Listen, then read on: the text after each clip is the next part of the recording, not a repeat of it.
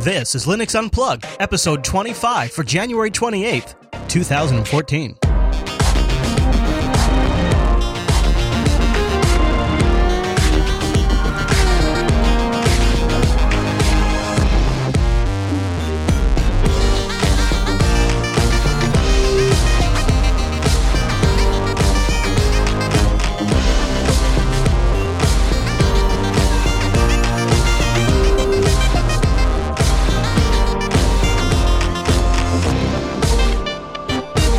Welcome to Linux Unplugged, your weekly Linux talk show that's not too big to admit when its own fantastic foot has been stuck in its own amazing mouth. My name is Chris. And my name is Matt. Hey there, Matt. Episode 25, buddy. I'm pumped up because it's it's like a marathon for me tonight. On the live stream, we're doing the State of the Union coverage on Unfiltered. That's like right after we're done on this show, man. It's Oh, like wow. it's like uh, big time over here. But not only that, not only that, but I think we got a really good episode ahead of us. We're only going to talk about Steam. No, I'm kidding. oh, we got some Steam feedback, so we are going to talk a little bit about Steam. But every time Steam comes up on any of our shows, there's always the chorus of folks who chose Linux because gaming just doesn't even interest them, right? So it's like not even on the radar. So like when we have an episode about Steam, like, oh man, they're talking about this again. I don't like. I know gaming. they're like, uh, not again. I mean, it's like, I think they fail to understand how important it is in the grand Right. scheme of things, but we'll get to that. Yeah, I mean, uh, yeah, exactly. I can relate that it's not big to them.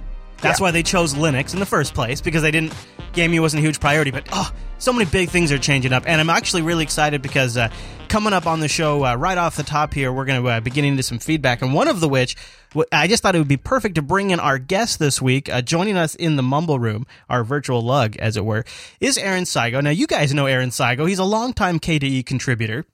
He's also what I like to call a free culture thinker, and he's really the heart of the Improv Project, and he's going to join us. Hey there, Aaron.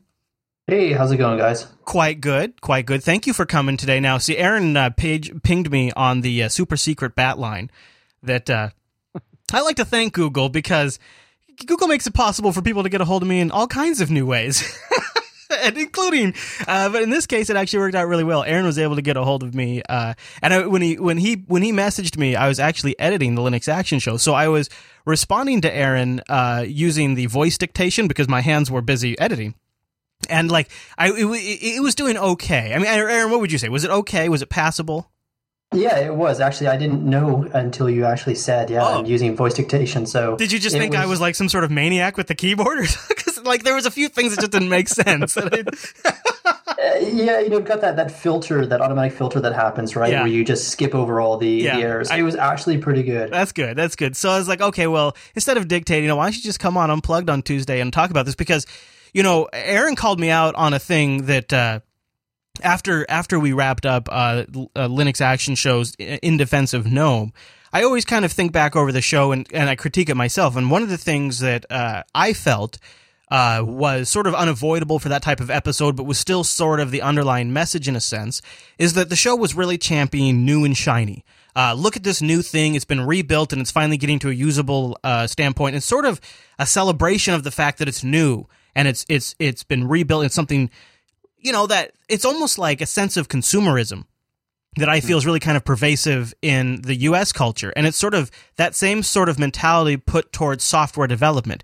You know, what have you done for me lately? And, and when somebody is sturdy and solid and building a reliable platform, then they're boring. But when somebody's rebuilding and starting over, well, then they're crazy because they've just shot all their functionality out the air, airlock and I'm really frustrated as a user. So Aaron called me out on that and we're going to talk about that today because I actually think it's a fantastic topic. I, I, I've, I've kind of and coined it as the term of the new and shiny culture that is pervasive on the internet, and it, it plagues open source more so than ever. We constantly see projects get thrown out and rebuilt, sometimes for completely justifiable means and reasons, like uh, potentially like OpenShot could be a good example. I was about example. to say here. OpenShot. Yep. Yeah, but then you know, there's other projects you look at Unity, uh, where it's it's sort it was sort of obvious from the onset what they wanted to accomplish was already out there, and they didn't necessarily have to reinvent the wheel. And when they did, they sort of chose the wrong direction, and then now they're sort of facing this re- reboot.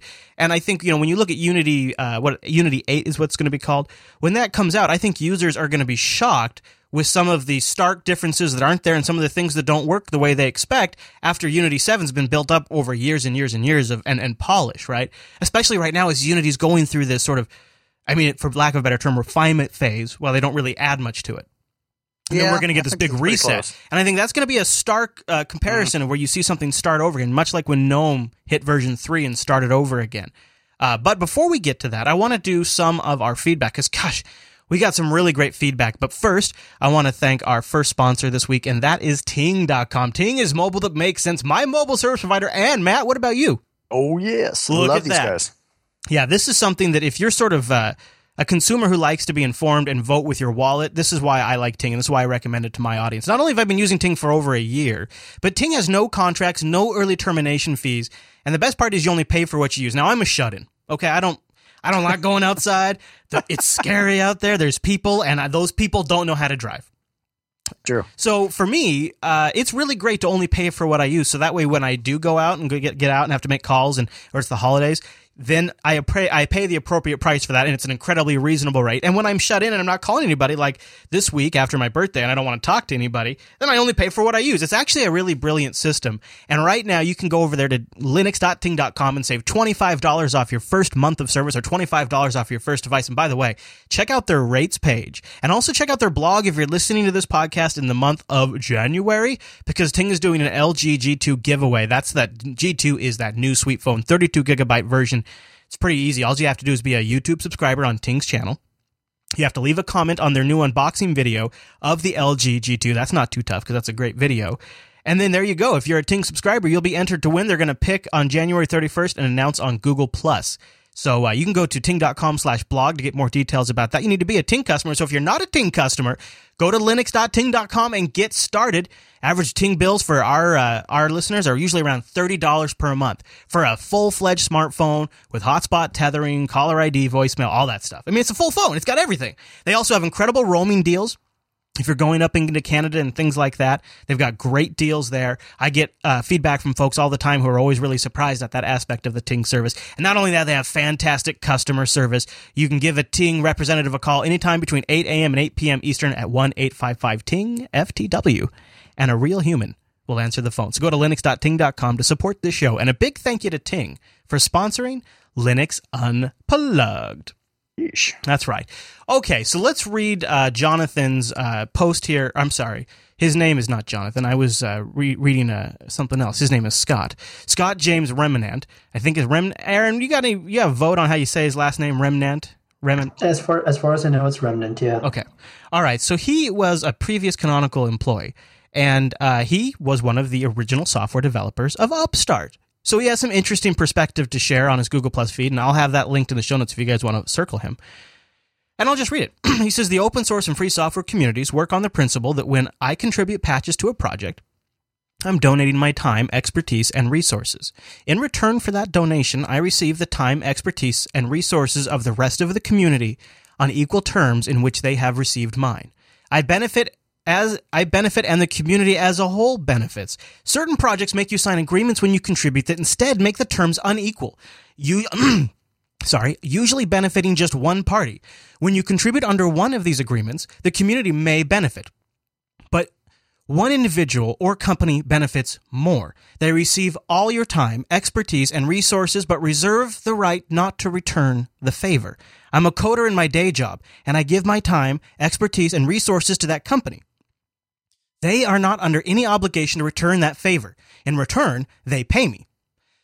The CLA is employment without wage, without a wage. The CLA hmm. is employment without a wage because it's the same sort of arrangement. I contribute my code and my time, and uh, but when you work, you get a wage. So, Aaron, I know you've talked about CLAs in general, and lots of projects have them. You've talked about them for years, though, and I wanted to get your reactions to Scott's post here because as Debian's looking at this whole init system debate, it's really sort of exposed the whole CLA issue that a lot more people in the community are talking about now. And as somebody who's sort of been trying to get this conversation rolling for years, I'd love to know what you think. Sure. So, right off the top, I'm not anti CLA carte blanche. Um, in fact, I helped bring in a version of the Free Software Foundation Europe's uh, fiduciary license agreement, or FLA, into the community. Um, so, I think that there are benefits that can be realized by having formalized agreements that cover contribution. Uh, but I think that what Scott gets at, and it's really insightful, is that there are uh, systems properties to these agreements. And when you when you approach it from a systems thinking point of view, you do get people looking at it and going, well, I'm not benefiting anymore, and therefore I'm not going to add into the the the system and into the pot anymore. Um, and so the point that I think Scott was trying to make, and, and really accurately, is that these CLAs intended to grant advantage and and make it even maybe possible for the company to see a profit or you know something along that lines um, may actually be having the exact opposite effect that they expect because it shrinks the contributor pool um, and the whole point of having source that's open in, in from a perspective of contribution and benefit is you're sharing development and risk. Um, and is, so anything you do to limit that is is defeating. Is that true? Um, you know, if we just kind of look at the success that Canonical has at getting contribute uh, contributions over the years, wouldn't you say that perhaps the CLA is a non-issue because people just want to contribute? They just, you know, they want to follow their passion. The CLA is a non-issue until either the company starts to get big or the company is on the decline. And then all of a sudden these flaws are exposed. But as long as they're on top, everybody's so passionate and motivated that they almost just don't care. Um, I yeah, I mean, I think that one of the issues that in the past free software developers have not been aware of these issues at all. Yeah, and they've made them just with the assumption that everyone's intentions are good, um, and therefore they're going to create good things, um, and that's not entirely true, unfortunately. Not that people have bad intentions, but that not everything that's being created is, is good. So, three years ago in 2010, um, I actually had patches that got kicked out of a canonical project because I refused to sign a CLA.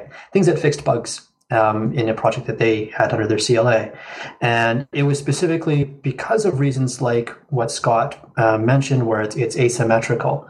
Um, but even worse, you know, it, and this really gets where not all CLAs are equal. The CLA in particular that Canonical uses is um, extremely broad and has no uh, termination clause.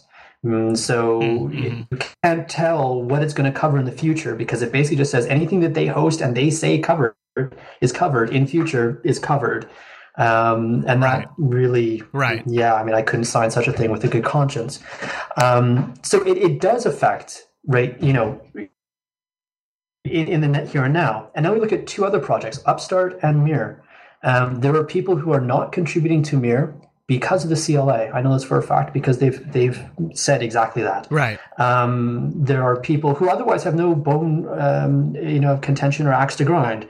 Um, Upstart is, of course, controversial in. I mean, the reason why systemd, um, according to um, the Red Hat evangelist uh, Jan, and I won't even try his his last name because I always mess it up. Great Dutch guy. Um, he said, you know, the other day on G Plus that one of the reasons systemd started was because of the CLA. What about the so what about the it, alternative side though? In the here and now, and it's not just on success or failure. Uh, that does make sense. But what about the alternative uh, side to that, where uh, so say you know for some reason maybe there was an agreement with a carrier for Ubuntu Touch, and uh, you know they had to flip some code that a lot of people have contributed to to a proprietary license. Uh, what about the argument that everything that was created at that point still remains open. It's still open source software. It's just there's going to be a fork of it now that has re- been relicensed, but that that code isn't taken away from the community.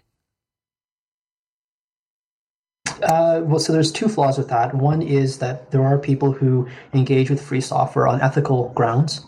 And so for them, the fact that there is a proprietary fork goes against their, their ethical position. Um, I would be one of those people. Uh, but let's just say that we're the weird fringe minority. Um, once a company can take something proprietary, um, if there is no safeguard in place, there is nothing to say that they won't continue adding to the proprietary uh, code. And then we get either a proprietary fork, we get open core style um, things, and at the end of the day, what you're agreeing to is a asymmetrical relationship where your contributions are not of equal uh, value at the end of the day um, to other contributions. And of course, Canonical does say, and Marcus said this publicly, well, but we pay for the majority of the development in this project. So we have a moral stand uh, or an ethically backed stand that we can say, well, we deserve to be able to do this. And I, I agree with them. He, if they're paying for it, they, they have an ethical position that they can say, we can take it proprietary. Is that, isn't the that... result, however, from a systems point of view, is people will disengage. So I wonder though. Okay, so explain to me in in your mind how uh, if if a CLA uh, hinders con- contributions to say something like the Mir project, how does it not hinder something like the Qt project that also has a CLA? Right. So I'll say first off, um, I'm not a huge fan of the CLA in in Qt. Um, it's there for practical and historical reasons, but there's a very, very important difference. Besides the fact that it's well defined and only covers the Qt uh, world, there's also another group or another agreement, um, the Free Qt Foundation. And this has an agreement with the owners of Qt, and it's actually been passed on from Trolltech to Nokia to now Digia. And what it says is um, it's a legally binding contract that should um, they go in the in, into into the path of proprietary only. So they can take the free software code and release it under proprietary or, or grant um, proprietary licensing terms. But if there's ever a difference between that proprietary licensed uh, code and the and the free software or open source code, the entire Qt stack is immediately relicensed under the BSD Ah, license. Okay, Which pretty much destroys their business model. so you sort of have an insurance a, kind of policy, a mutually assured destruction agreement there. right? It's an insurance Yes, policy in a sense. Exactly. Now, other groups treat it right, and that that that creates um, a, a reasonable expectation of symmetry. Other projects do it differently. So, with the FLA and KDE, for instance, there um, is a secondary document that accompanies the primary document that gets signed. These are the only terms under which uh, the organization you're you're entering into the agreement with, KDE e.V., is allowed to relicense your software, and it's all free software licenses. You can't take a proprietary, even though the CL or the FLA you sign, um, which is optional, not mandatory. Um, it would in theory allow this. And what this secondary document says is that should they, the uh, KDE e.V., the nonprofit organization, decide to go evil and do this, your FLA is immediately rescinded and void, and they cannot do this. So there's different ways of ensuring um, symmetry. There, of course, one is not having a CLA or an FLA. Um, and, but there are, in, in certain cases, there are downsides to this. Sure. Um, the reason why KDE has one is to allow the, you know, if someone disappears from the face of the planet and GPL version 4 comes out, we can move forward with without having them there. If you die, for instance, that's the big one. Or if someone sues you for, you know, you know, um, some, you know, patent issue or something that Or involves you murder your wife and go to jail. to, it allows the nonprofit organization to represent you. Yeah, go to jail. to represent you I'm just making a Reiser legally. Joke. I want. I don't want people to think I want to I murder was my wondering wife. if anyone was going to catch that. I caught it right away. okay, all right. I just I thought realized that sounded really creepy out of context. Well, you know, well, Aaron, I mean that makes a lot of sense. I'm glad I asked because I think that's a, probably a common response that people would have is well Qt and other projects. But yeah, okay.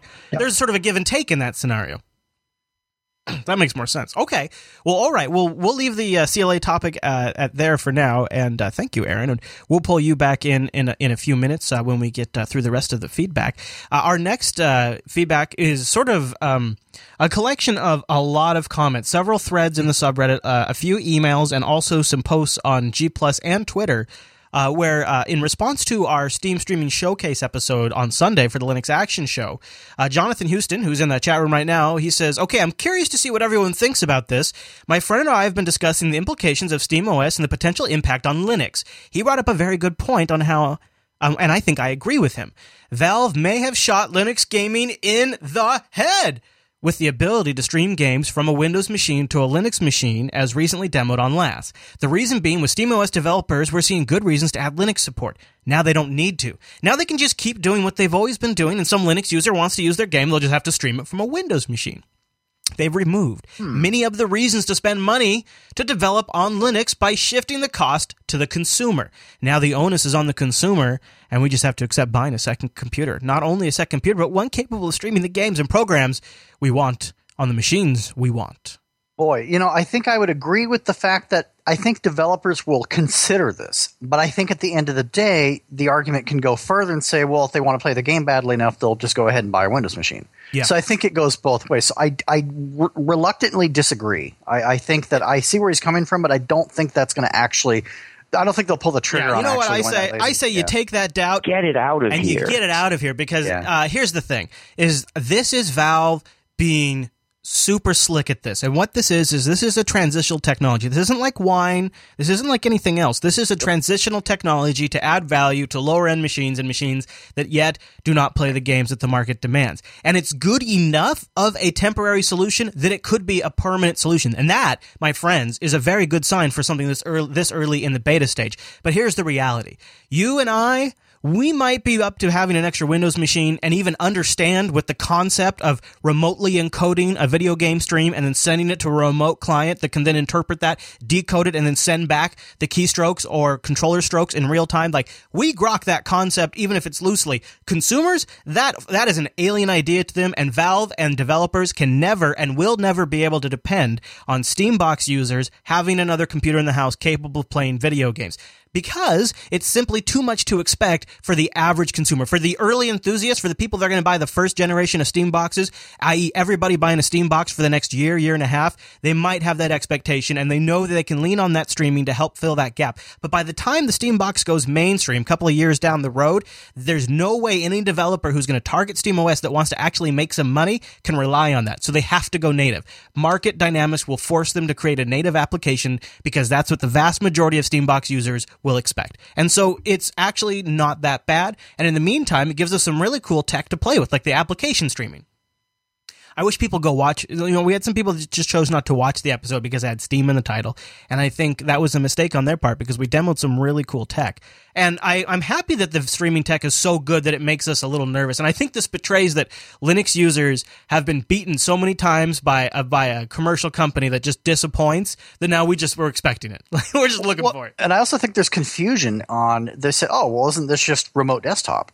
And it's like, no, no, no, no, no, no. This isn't accessing a remote desktop. This Right. is bringing that desktop's experience Fully stream through the accelerated. po- I mean, yeah, yeah. fully accelerated mm-hmm. into your own experience to where you might as well be running it natively, meaning you can run Netflix and things of that sort. Yeah, exactly. You know, we demoed QuickBooks, Photoshop, Netflix, and what's great about this is to me, it lets you rip off that Windows band-aid, but then not be SOL stranded on Linux Island. Because there's a lot of offices, especially as, I mean, I know I, you can't really expect businesses to do this, but there's going to be enough out there with a savvy enough IT guy or gal, and she's going to know about Steam, and she's going to know that, hey, we need to replace, replace Windows XP. So you know what we can do? We can take one nice Windows machine, and if you're just streaming desktop applications, it doesn't even have to have high-end GPU, and we'll put this in the office, and the three times a week that Cheryl and Larry need Photoshop, and that Bob and Rick need to use QuickBooks, they can do it, and it's no big deal, and we know we'll be okay because we're know we know what kind of experience we're going to be able to deliver, and I think that's a really good thing, even outside of gaming. So there you go, and it's gonna it's coming at a good time when we need some transitional tools. So speaking of uh, things that are coming at a good time and maybe not being ready, remember last week we covered that guy who was sort of trolling Linux users, coming up with all of these reasons why Linux was totally not ready for the desktop. Well, uh, we were uh, pretty hard on that guy, but John writes in in defense of that guy. He says Linux isn't ready. I he said I read through that whole post myself, and I have to agree with most of what he said, although it was pretty exaggerated. The Linux community should be happy to get critiques like this. This is solid gold user feedback. You couldn't ask for a better feedback. Anyone interested in making Linux into something with potential of replacing Windows should look long and hard about at that post.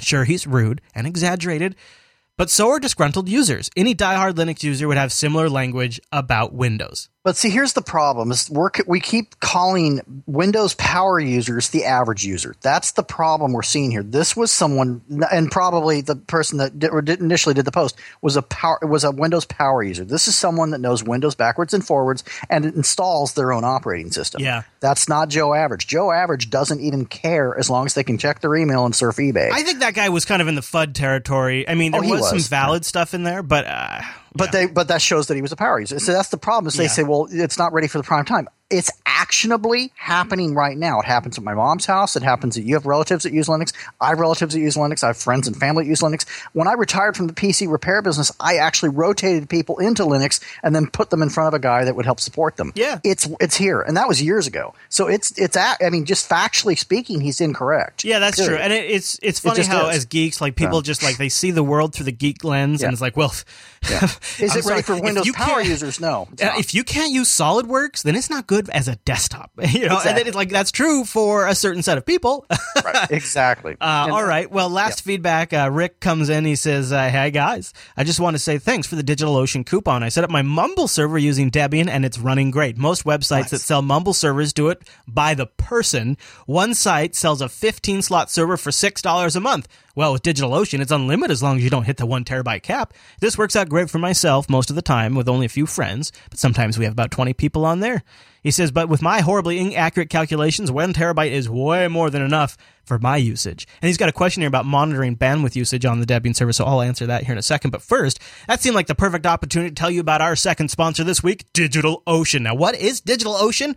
Well, if you haven't figured it out like our uh, writer, what was his name? Ron, right? Yeah, Rick. Oh, Rick. Rick. If you haven't figured it out like Rick, then DigitalOcean is simple cloud hosting dedicated to offering the most intuitive and easy way to spin up a cloud server. Users can create a cloud server in 55 seconds. Now, me, I'm 47 seconds. So you know, you let me know if you beat if you beat that. I'm 47 we should, we should have a chart. No, no. I don't think anybody's going to crush the champ, Matt. But we'll see. I'm Batman. Okay. Okay. All right. He says, "Oh, by the way, I just wanted to let you know that they have credible, incredible pricing too. Pricing plans start only five dollars per month. 512 megs of RAM on that rig, a 20 gigabyte SSD, and yes, an SSD really does make a difference. And one CPU with a terabyte of transfer. Hello, a terabyte of transfer. Think about this. For a fixed five dollar cost, you know exactly how much you're going to get, and this is awesome. This is way better than some of the other services that transfer you, that charge you by the bit. And on top of that, they're all over the place. DigitalOcean has data data center locations in New York, San Francisco, and Amsterdam. They have a simple interface with an intuitive control panel, and the power users can replicate that bad boy with their own straightforward API. But even better, DigitalOcean loves community. They offer a vast collection of tutorials in their community section on their site. And if you submit an article that gets published to the community, DigitalOcean will pay you 50 bones per piece. Think about that. So if you know, there's probably a good chance, given our audience, that you guys know how to set something up on a CentOS box, on a Ubuntu box, on a Debian rig. You can write up a how-to on something. You can submit it to DigitalOcean. $50 credit. I mean, think about like at five dollars per month. That's going to get you a super awesome VPS for a long time. And by the way, Right. the back end technology on DigitalOcean servers is the tops, based on KVM, based on any uh, predefined droplet you want to deploy, or you can create a machine from whole cloth, like I did. You have DNS management. You can resize a server in a single click, backup snapshots, two factor authentication, one app, one click application installs, and with that community, you can get up and going at no time. Then you have your own box that you have root access to. You have root login. You know exactly what's installed on this machine. And by the way, uh, if you want to do some testing, check out the, where you deploy it on. You can also have a private network, which is really great to have uh, maybe a front end machine that communicates to a back end machine over a private network. That gets you a little extra security there. So with, combine that with their amazing hardware, it's the best way to go. And by the way, to our, our writer Rick, they have bandwidth graphs. So if you go into your account summary a little bit later, they'll tell you about your usage and stuff like that too. So there's a lot of reasons to use DigitalOcean. So here's what you need to do to get a five or to get a ten dollar credit. Which if you use the five dollar machine like I've got, that's going to get you two months of DigitalOcean for free. Hello, just use the promo code Linux Unplugged January when you check out Linux Unplugged January, all one word, Linux Unplugged January, and you'll get that ten dollar credit. Try it out for a couple of months. There's tons of uses for it. We keep hearing about them from our audience all the time. And if you've got a great use for a DigitalOcean machine, let us hear about it. I love hearing these stories. So Well, a big thank you to DigitalOcean. Stop and think about it. I mean, it's like, look, okay, so by not taking advantage of this, you're actually losing money because they're giving you two free months. I mean, really, you're you're you're really losing out on a great situation. It's so slick, and when you I know. like uh, when you you- when you get up there and you got your own machine and you're you have root access to it, and you can you can keep coming up with new scenarios. Like, well, maybe I want to try Everpad up there. Maybe I want to put a BitTorrent sync machine up there. Maybe I want to try Mumble up there. And then, oh, you know what? I got to go up to the next machine. It's like another. It's just it's a very they have a very simple pricing structure plan that's very easy to understand, and every step of the way, you know exactly how much you're going to be paying and exactly what you're going to get. So I love it. I've been using it, and I'm going to keep using them for even more s- services that we're going to be doing here at Jupiter Broadcasting, uh, which you'll be hearing more about very soon.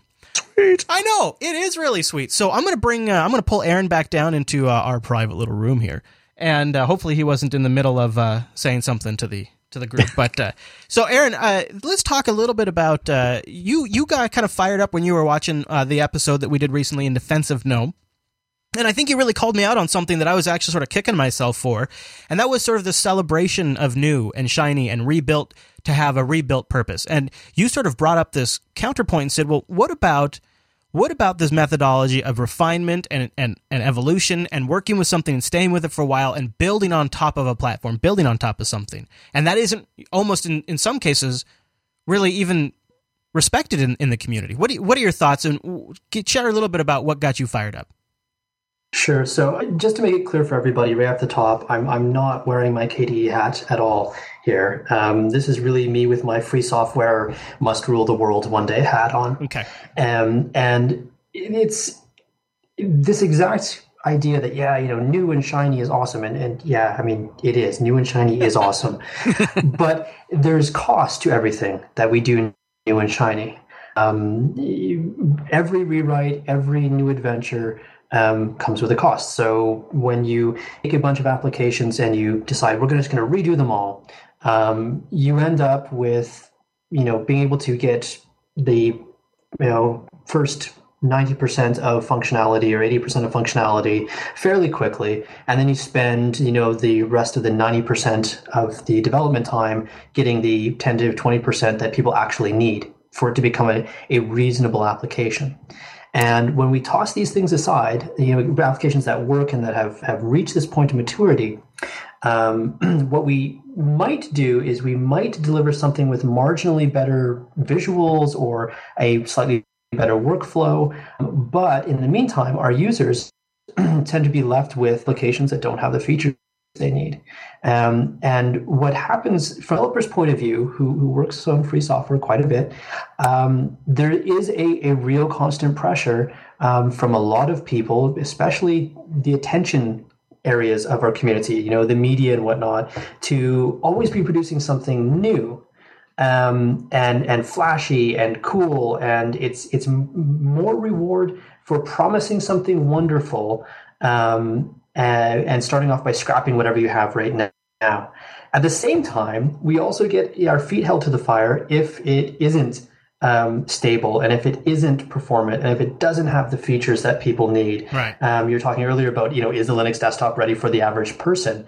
Well, it never will be if we keep reinventing things every few years. And so there's this conflict, right? The, these two motivations don't really gel well together. And this is both part of what new free software developers coming into it are are bred and, and born on. Um, so they come into it with this expectation of, oh, we need to redo things it's, you know, sexy and, and cool, or go the other way and be like hyper conservative. There's no middle ground. Um, and meanwhile, those those projects that try and hit a middle ground, I think, come under a lot of unnecessary um, pressure on the one hand, but also just get overlooked a lot for uh, trying to you know going through cycles of innovation, but then also going through longer cycles of stability and support. So, uh, you know, I, I just to kind of abstract this to a level where people would kind of recognize it down to the desktop. I would say like for me, uh, I I do kind of understand what you're saying in the sense that uh, I look at like the GNOME desktop and their reboot has cost them, I believe, not only uh, untold users, but years of, of, of, basically progress on the desktop. I, I would say that while they've obviously been working very hard, um, it's really now getting to a point where I'm comfortable using it on a daily basis. That wasn't, I mean, you know, that's a, if you look at the years it took to get there, that's a big reset. And it kind of came at an inappropriate time, uh, right when uh, Microsoft was stumbling with Vista. There was sort of, I've always felt like this golden opportunity where Linux could have succeeded a little bit stronger, where, you know, perhaps if Canonical hadn't rebooted with Unity, and Unity was really quite awful at the beginning, um, and, and if GNOME hadn't restarted with GNOME 3, which GNOME 3.0 was really quite unusable at the beginning, uh, we might have had a little more traction, perhaps. So, and then you look at it now, uh, and these projects are getting to a good state, but one of them is about to face another reboot. Uh, and I, I see there's projects where sometimes there'd be value in starting over. And then there's other projects where I see it, it, it almost feels a little sad because so much effort and time will be lost while they rebuild and retrace things that they have already once completed and already once figured out. Exactly. And and when these projects get to the point of, okay, finally they're usable again, I can use them on a daily basis, have they really progressed um, the technology sufficiently to offset that that cost. And I think with the wild abandon that we embrace new and shiny with uh, at times, we tend to destroy that. I mean, the the biggest problem I had with something like Pulse Audio, for instance, was not that we needed a non crappy audio stack, but that it was pushed onto a you know the user community when it wasn't ready Um, right. By you know, as can Right. be clearly seen by years Yeah. of troubles that people had. Yeah. Uh, I mean, it there was literally a distribution that shipped where the volume slider didn't when, do anything. as crappy as the Linux Right. audio stack was, it finally worked for most people. Right. Yeah, exactly. And so we seem to be, as you said, picking really bad times to reinvent things and doing it for what will deliver marginal benefit, if any, at the end of the day. Yeah, I see. Here's the thing: is this? Uh, it's it's this interesting culture that's driven, and, and I feel like it's more than just one thing that attributes to this. But from a media production standpoint, like from the Linux Action Show, people are going to be much more interested in something brand new that they that they want to learn about than uh, sort of retracing how great it is that every application I use under KDE has a proper notification icon on the system tray. Like that's an example of how staying stable and just having something and defining the way it works and having keeping it that way for years benefits end users, but it doesn't make for a good segment in a, in an in a podcast, and it doesn't make for a good article on a blog. And so I don't, I, I do agree that that is driving the conversation in one direction, but at the same time, that's because that's what the consumers of that content want to hear about, right? And the developers that are going into these projects, they want to, they don't want to work on the old guy's old busted code. They want to come up with their new hot concepts and and bring those on the world. So that's their motivation. So it seems to be like this multi uh, multi-dimensional problem that just sort of is maybe human nature.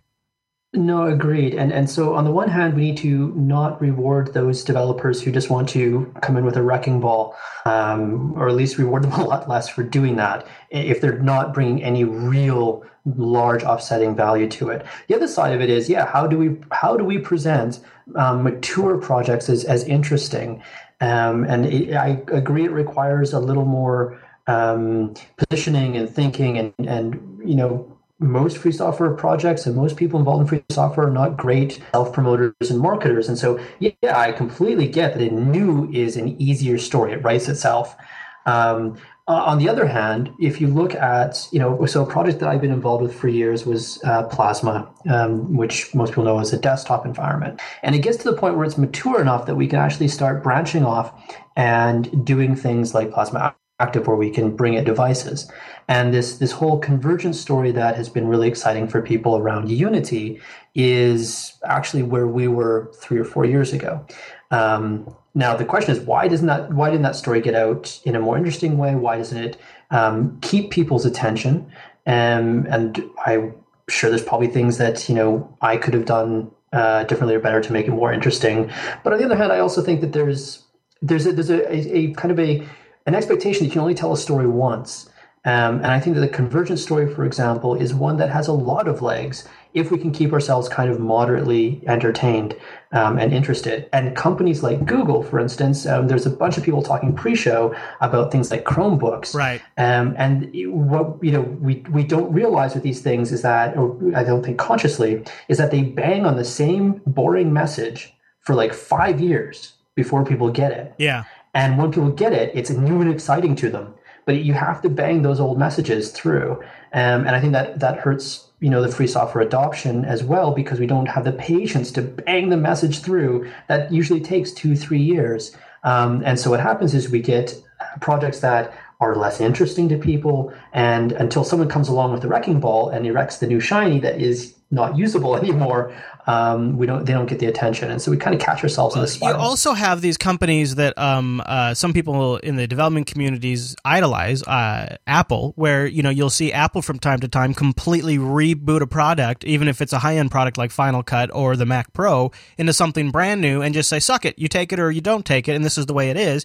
And uh, I think in some weird, creepy way, that messages to people that that's an okay thing to do because they see Apple doing it, and some people hold that in some some level of regard. Uh, and so it, it seems to me too that there is a bit of uh, commercial the, the the commercial companies like Google and Apple are also sort of driving this mentality a bit, and it, it takes a certain wisdom to sort of see past that and be still motivated to work on something that is tried and true. And how do you incentivize somebody to want to do that? Well, I think that most tried and true software um, kind of, I- how do I say this politely, has areas that suck after a number of years. um, Yeah. It's, it, it, software doesn't stand up to the test of time, you know, if you don't change it.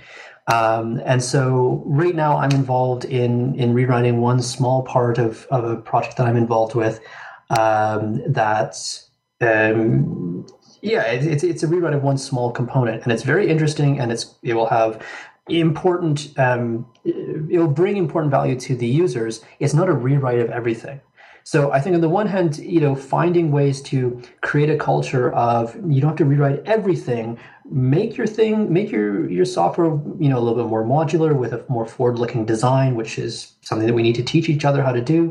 Um, and then, you know, you can do incremental important evolutionary work where you can talk about it. I mean, my blogs in the last two weeks have featured quite a few times this, this component that I'm rewriting, and people are finding it very interesting and exciting. And it's done in a very low risk way.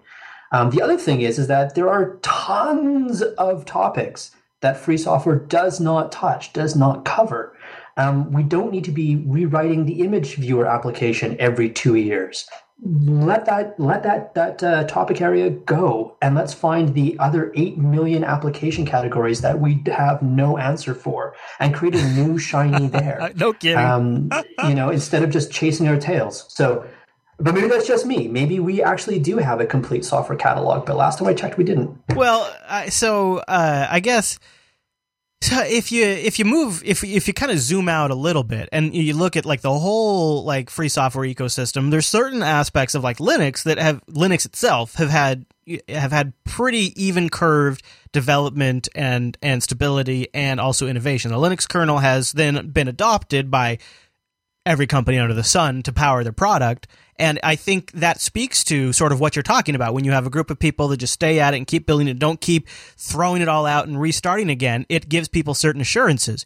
But because that hasn't happened really at the user space as much, we haven't seen a stabilizing. We haven't seen a stabilizing there. And so, you know, you see these. We had a we had a great uh, thread uh, in the. Uh, Linux Action Show subreddit saying why has Linux on the desktop failed? You know, he's he looks at uh, this was uh, Ersk in the in the chat room. He looks at the market shares. Linux is at 1.73 percent according to NetMarketShare.com. Uh, and he says, regardless of the distro, uh, it's at 1.73%, while XP is 12 years later still at 29% market share. One of the reasons this could be the popularity of XP in Asia, of course, and things like that. But honestly, XP was this quote unquote stable in terms of it's an easy target for developers to quantify, develop for. And I wonder if perhaps when, remember when Miguel de Icaza wrote that the problem with the Linux desktop was always changing and always always incompatibilities always being brought in. I wonder if he sort of nailed it in a sense where like what we really need is something now I know I'm just going to sound like I'm blowing smoke up the KDE project, but we need something like KDE 4.x that is just so what you see is what you get for years. Like it's like this for it's snapshotted like this for years, much like Unity will be in the uh, current L, in the next LTS release. Is is is does Linux need a little XPification right now? I, I think so, and this can be done without um, ossifying or, or fossilizing things either. Now, you brought the Linux kernel. I completely agree with what you said about it and why it's successful. The thing, eh, but the Linux kernel is like this massive constant churn um, so it's not like they're sitting still and, and moribund. They've managed to marry the two. So a really good example, I think, of this in the user space um, is so we've had you know the whole uh, many years of UDEV, UDisks. Um, it, basically, the hot plug and, and disk mm-hmm. management uh, facing the user space side has gone through a number of revolutions, um, and not always. Uh, in fact, at each break, it was a ra- ra- uh, radical API change. Um, so what the uh, KDE developers did uh, was they decided to create an API that did what application developers could wrap their head around because the lower level user space APIs were also pretty hardcore um, for the you know the average person who just wants to write you know a cool game or something. Right. So they created a slightly simplified API, but they, they masked what was going on down below. And this, yes, this opened up the ability to port to Windows and Mac and now iOS and Android. Um, but when the you know the UDisk thing came in, while um, other desktop environments like XFCE, for instance, had to do a lot of work to catch up their applications and and rewrite them, no KDE application had to line a code. A new backend was written um, for that framework called Solid, and everything just continued working. Even more magical, no one got left behind because the people who were using the old stuff used the old backend, and the people using the new stuff used the new backend, and no one was stranded on an old version. So it is possible to do, um, but it takes forethought. And I think that Miguel de Icaza was correct in his criticism or his critique, um, except that we do have projects and communities out there that do exactly what he said we should be doing. Mm. And the challenge we face is that the community as a whole, on the one hand, I don't think recognizes that. Um, you know, when someone who does something like Solid, there's a certain community or group of people in the community who hurl stones saying, you're just writing, you know, yet another abstraction layer and, you know, you should be writing to the Linux um, stack directly and that's the way to go. Um, and so they, there's like a popular a popular backlash against doing the responsible thing. And I think as a community, we need to take stock of what really matters. And if we do want to get that stable, approachable um, userland, uh, and especially at the GUI level, we need to start valuing that kind of work mm-hmm. that isn't very glamorous but pays off in the long run. And we need to start supporting those people. And the people who don't do that maybe we should say, look, I love you guys and you guys are doing free software, which is freaking awesome. But you know what? We need you to do it responsibly. And so we're going to go over here and support these people that are, are looking at five, ten years down the road. Um, and I think if we did that, if we shifted what we value, everybody would start doing things a little more responsibly.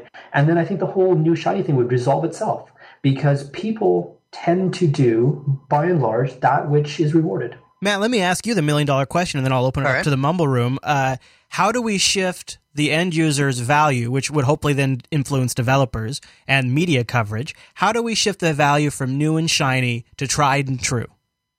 Well, I think the opportunity definitely lays with XP. The problem is, is that the end user looks at XP, not realizing the fact that it's going to be a major problem here in the coming months, and doesn't see a reason to switch.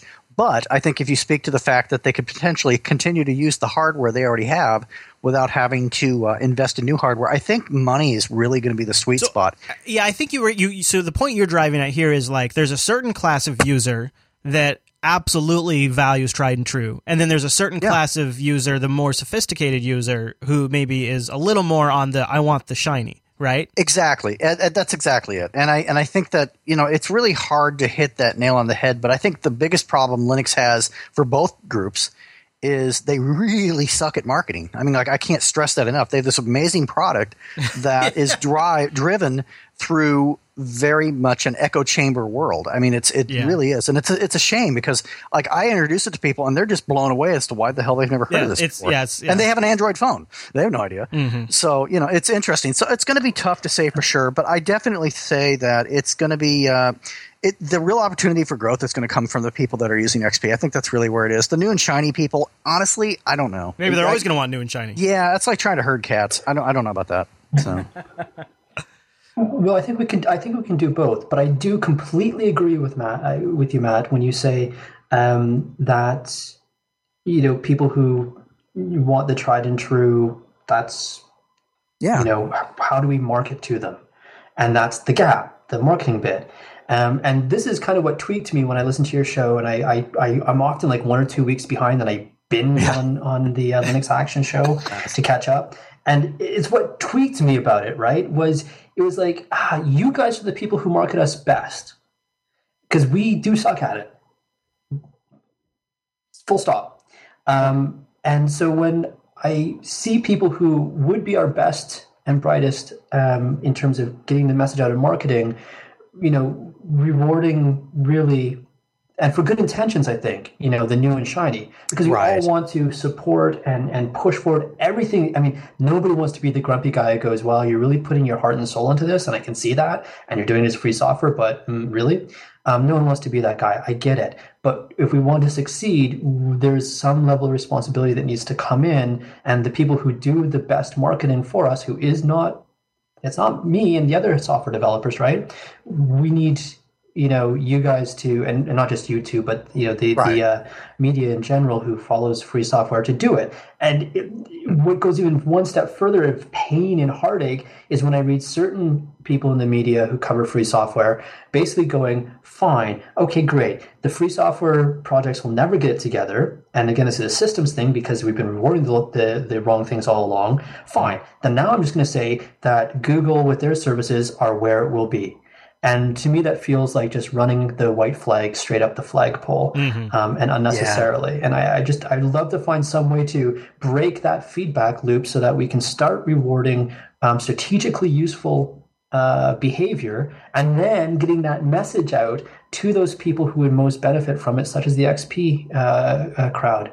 It's not an easy thing that, you know, I realize that's a gigantic um, Yeah, it's kind tough. of thing to take on, but I- I, I think that's the path of success lies in that direction somehow. Very good. I that's Yeah. a, that's a good point, and it's well taken on, on my end too, because uh, it's something that I it's it's definitely on my radar because uh, I always cringe a little bit when, like you say, I have that same feeling. It's like, okay, uh, it's good that you're doing this, and I really appreciate the hard work, and you know, uh, especially in the in the gnome case, it's like for years everybody's been so hard on them. It's like, okay, they've finally gotten it to a sta- to a point that it's okay, it's worth talking about now. It's really gotten good, but at the same time, like in the back of my mind, it's like, uh, you know, I'm I do understand that I'm sort of encouraging, like I called it, a form of consumerism, and I'm not generally comfortable with those all those kinds of things. But before we go any further, I want to bring in the main virtual lug here and ask these guys if anyone in the room here ha- wants to to Yeah, uh, raise yeah. defense or uh, comment. Go ahead, Riley. Yes, I have a couple issues with all of Aaron's um, things.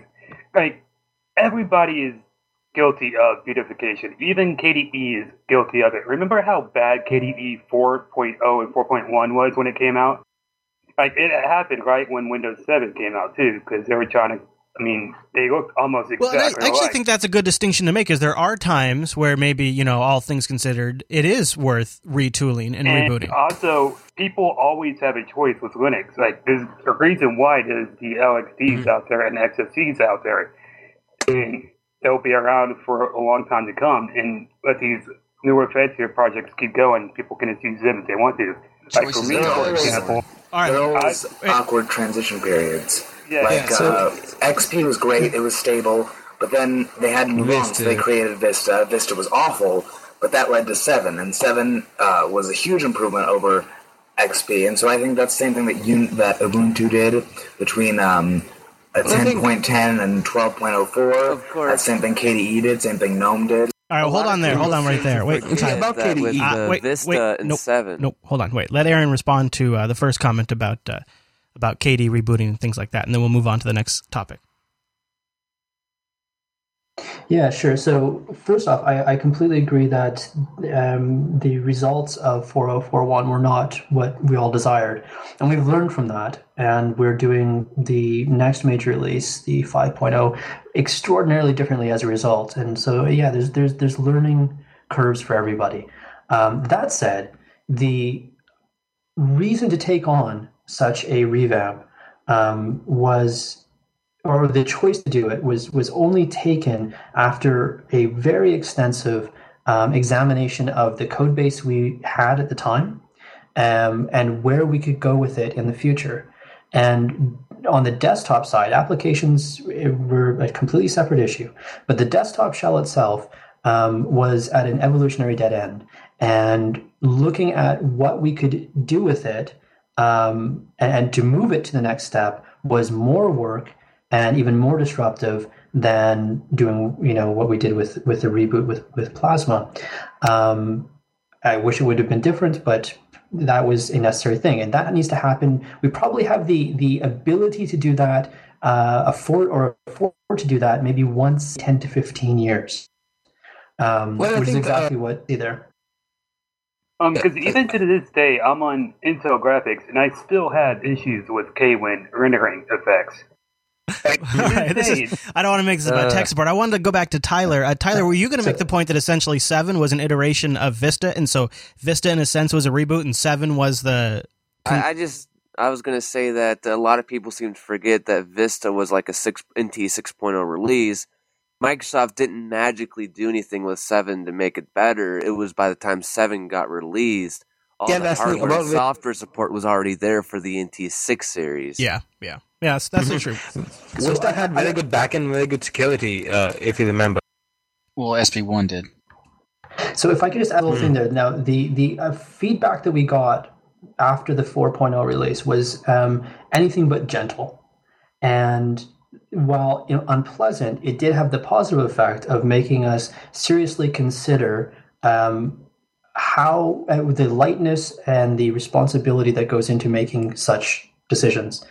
Um, and I think that in that sense, the kind of feedback that was offered, like, "Oh, that sucked," um, that's useful and and I think it would be much more useful if that was kind of, you know, maybe not as brutal because I think that a lot of it went over the top. Um, but that kind of critique, honest critique, is is useful and needs to be taken on because if if we don't look at it as oh you're just criticizing me horribly, um, but this is this is feedback, I need to take this on, let's move forward. Um, if we can all engage in that way, then we can actually be more honest and more critical in a non-confrontational way with each other. And then again, that that moves, I think, the developers towards a path of actually being able to develop more responsibly. So Okay, I had a. I wanted to change gears. I'm done talking about Windows, uh, but I wanted to ask a question to the room uh, that was uh, that I asked Matt earlier, and see if you guys had a take on it. Uh, So, Aaron, I think made the astute point that if we could encourage the celebration of tried and true and developing rock solid platforms and and sticking with them and and encouraging developers to want to contribute to that encouraging users to be interested in that. Does anybody have any ideas on how you actually shift people's values and perceptions on that? Anybody have a, a throw how the how, maybe like a, an idea to start that process Uh, well, I think when we talk about uh, mature projects and, and what Michael Dominick from Coder Radio calls uh, "quote unquote" the new hotness, I think we need to uh, take a. Uh, I think we need a balance between the two. We need, I think, an ideology, an approach that both uh, uh, gives people some something shiny, something new to play with, but also has that reliability and maturity that people uh, expect from from their software and their computers. I think when we look at uh, software in general and DEs especially, I think we also need to have we need to have uh, new features and, and uh, integration with modern technologies. You know, we, we need to have JavaScript, we need to have HTML5, we need to have all those things. But we also need stability. We also need uh, the uh, no, uh, a lack to- of critical, critical bugs. Yeah. to interrupt if I could, what you're what you're basically Sure. saying is we need to have developers who are experienced enough and savvy enough to need to know that they need to build something, you know, massive that they can build upon for years that will be that will have the plumbing and, and, and meet the requirements for stuff they haven't even considered yet. And that sounds to me like we're asking too much of people that who are just contributing to free projects during their free time. That is true. That is true because a lot of times That's true. developers do not know what the people really want. Because I mean, Uh, I just think at some- least like, the least we can it really makes you scratch your head, especially like with, um, gosh, I don't want to say it, but Unity and Mir. Like, like, are you actually using it right now? It's like things like that. It's like, Unity, yeah. Use what you develop and go from there. Like you haven't used it. Yeah. Uh, Yes, Um, Go ahead, Popey. Go ahead, Popey. I might be able to speak from a little bit of authority of the Unity side. Um, I spent the day today in an office of 100 plus people, all using Unity all day for all kinds of business activities, developers, kernel developers, um, designers, finance people, Right. HR. And our runs Linux. A lot of times it's Unity on Ubuntu, and uh, you see it in a in you know, you know an everyday setting. Right. And and what I found pleasing was not only that when I left the office and got the train home, I sat next to some random dude and asked him what game he was playing on his iPad because it looked like fun. And it turns out he happened to be an Ubuntu user as well, and told and told me he he'd been playing with Ubuntu on a mobile phone and playing with Ubuntu on a desktop, and so that kind of uh, rekindled my my thoughts that actually, despite how much flack we get for Unity and how much flack we get for whatever we do in terms of licenses and uh, packages we pre-install or don't pre-install, there are actually plenty of normal everyday users out there who continue to use this stuff. Right, Not yeah. just Unity, but free yeah, no, software in I'm a general. hardcore Yep.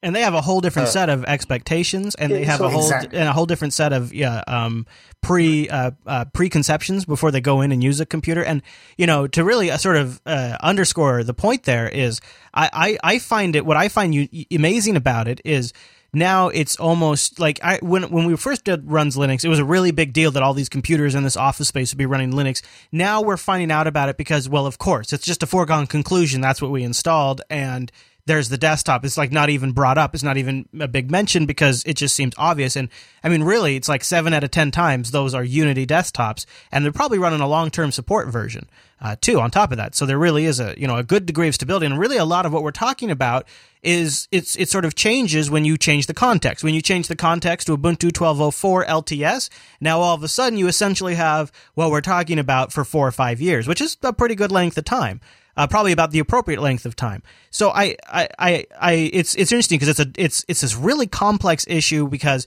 there's a lot of development actively happening at the front, and then there can be silos of stability that take place that are not really uh, um, considered in this context. I guess. I guess my main the point to take away from all this is my main selling point of Linux is you always have a choice. There's always one thing to fall back onto if something else isn't working. I feel like that's a, I feel like that's a trope that uh, we that we lean on to say, well, even if we don't make software that's actually good enough to meet the expectations of users, we have a lot of software that's not good enough that you can choose from. It, not necessarily that is. I mean, XFCE. Like, if you don't like GNOME three, like most people go to XFCE, and it's very good. No, no but, but, but, but jumping around from one solution to another is not a solution for the average person. The average individual is not going to hop from desktop to desktop environment. If you if you're going to deliver to users, you're making a commitment to them. Now, I, I agree that the the fact is like, oh great, there's a bunch of people using Unity. That's almost uninteresting. The question ought to be are those people using Unity because it's you, or had they had they stuck with um, GNOME, for instance, two or whatever? Uh, would they also be using that? So is is the differentiation point Unity or not? And if it isn't, um, I'm not trying to pick on Unity. I think this is true of every single out there. Right. Well, like um, so Matt always says, default is king. It's just um, whatever ships is default. Right. I, so, so if, if, the, if the game changer, up. so the game changer is not Unity, then this is this is resources and time that we're not using wisely. Well, the, I think. Also, that, oh, go ahead, Popey. Sorry, it also goes back to what Aaron was saying about marketing, and whilst I agree with Aaron that there is grassroots marketing that people like Chris and Matt do on this show and others, um, and Lugs and Loco teams and other special interest groups, there's also the very great power that comes from selling machines pre-installed with you know, whatever operating system and brand. Choice. And and that the that Dell brand, the System seventy six brand. There's exactly, power behind that brand. Exactly. And and so that you can be forgiven for uh, not focusing your attention on the older computers that have a you know a very low amount of memory and a um, a single core CPU because those don't get you that marketing eyeballs. What gets you the marketing eyeballs is the shiny in the shop and the online store and the what's the latest greatest multi-core processor with you know gigabytes of memory and an SSD. That's what gets you that marketing. Um, or really look at push. the Ubuntu Edge, right? the Ubuntu Edge got a lot of for constantly to get there. I think uh, one point that really should be brought up is I we should be striving for stable and solid software regardless of what time of year, what releases we're looking at, because OpenSUSE could arbitrarily say, okay, this is going to be an evergreen release, right. and it's not as scheduled as Ubuntu's LTS releases. Right. Yeah. Yeah. It's always something I think, and I think some of this too is uh, there are certain things that are going to get to a maturity. GNOME is going to reach a certain level of maturity. Obviously, KDE is at a certain level of maturity, and uh, in time, um, uh, the new versions of Unity will be at a certain level of maturity, and all of this uh, is really it's it's it's sort of getting our ducks in a row. And I think maybe this might be a problem that a couple of years down the road is not nearly as pronounced. Maybe now you'll still say, have a lot of small apps that are changing all the time that are, we could argue about user end apps that need to stabilize. But I think like big picture wise, we might not really be talking about this in a couple of years. If I may, oh. really quick, uh, here's here's my position on this, and I, I, I think it just needs to be said that we have LTS for the people that want stability and they want to work in an environment where everything will be expected and everything will stay the same.